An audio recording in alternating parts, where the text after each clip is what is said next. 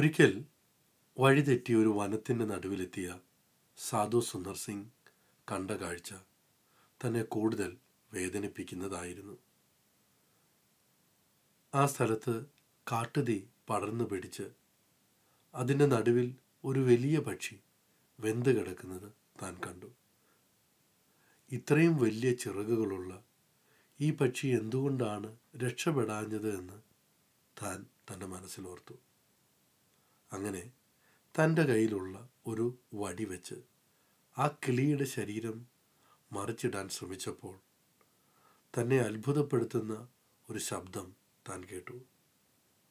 ഒപ്പം ജീവനുള്ള രണ്ട് കിളിക്കുഞ്ഞുങ്ങൾ ഭക്ഷണത്തിനു വേണ്ടി വാ പൊളിച്ച് കരയുന്നതും കണ്ടു. ഇത്രയുമായപ്പോൾ തനിക്ക് കാര്യം മനസ്സിലായി. ആ പക്ഷി കുഴിയിൽ മുട്ടയിട്ട് കുഞ്ഞുങ്ങളെ വിരിയിക്കുന്ന ഇനത്തിൽപ്പെട്ട ഒരു വലിയ പക്ഷിയായിരുന്നു. അതിന്റെ മുട്ട വിരിഞ്ഞ് കുഞ്ഞുങ്ങൾ പുറത്തു വന്നപ്പോൾ തള്ളപ്പക്ഷി ഭക്ഷണം അന്വേഷിച്ച് പോയിരുന്നു.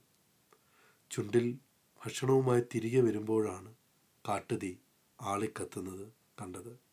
ശക്തമായ കാറ്റുകൊണ്ട് ആ തീ തന്റെ കുഞ്ഞുങ്ങളുള്ള കൂടിന്റെ അടുത്തേക്ക് വേഗം പടരുന്നത് കണ്ട് ഭയന്ന ആ പക്ഷി.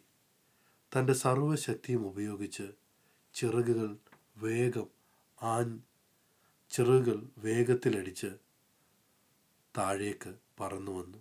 ആ കുഞ്ഞുങ്ങളുടെ മേൽ ചിറക് വിരിച്ച് ചേർന്നിരുന്നു. വളരെ വേഗം കാട്ടുതീ പടർന്നു പിടിച്ചു. ആ തീയുടെ ചൂടിൽ കത്തിയെരിഞ്ഞ പക്ഷി അതിന്റെ മുകളിൽ തന്നെ ഇരുന്ന് ആ കുഞ്ഞുങ്ങളെ അതിന്റെ മാറോട് ചേർത്ത് പിടിച്ചു. അതിന്റെ ചിറകുകളുടെ അടിയിൽ ആ കുഞ്ഞുങ്ങൾ സുരക്ഷിതരായിരുന്നു.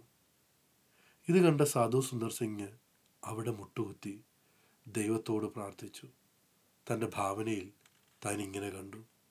ദൈവം സ്വർഗത്തിൽ നിന്ന് നോക്കുമ്പോൾ മനുഷ്യവർഗം പാപത്തിന്റെ കൊടുംതീയിൽ വെന്തെരിയുന്ന കാഴ്ചയാണ് കണ്ടത്. കുഞ്ഞുങ്ങളെ രക്ഷിക്കാൻ വന്ന പക്ഷിയെപ്പോലെ കർത്താവ് എനിക്ക് വേണ്ടി മരിച്ചു.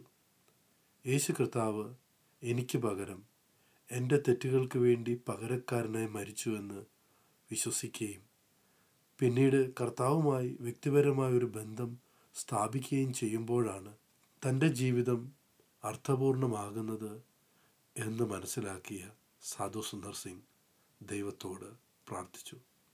നമ്മുടെ കർത്താവ് ദൈവരൂപത്തിലിരിക്കെ ദൈവത്തോടുള്ള സമത്വം മുറുകെ പിടിച്ചുകൊള്ളണം എന്ന് വിചാരിക്കാതെ ദാസരൂപമെടുത്ത് മനുഷ്യ സാദൃശ്യത്തിലായി തന്നെത്താൻ ഒഴിച്ച് വേഷത്തിൽ മനുഷ്യനായി വിളങ്ങി തന്നെത്താൻ താഴ്ത്തി മരണത്തോളം ക്രൂശിലെ മരണത്തോളം തന്നെ അനുസരണമുള്ളവനായി തീർന്നു ഞങ്ങളെ വിളിക്കുവാൻ ആഗ്രഹിക്കുന്നുവെങ്കിൽ പൂജ്യം ഒൻപത് എട്ട് എട്ട് പൂജ്യം രണ്ട് രണ്ട് ഒന്ന് ഒമ്പത് അഞ്ച് ഏഴ് എന്ന നമ്പർ ഉപയോഗിക്കുക.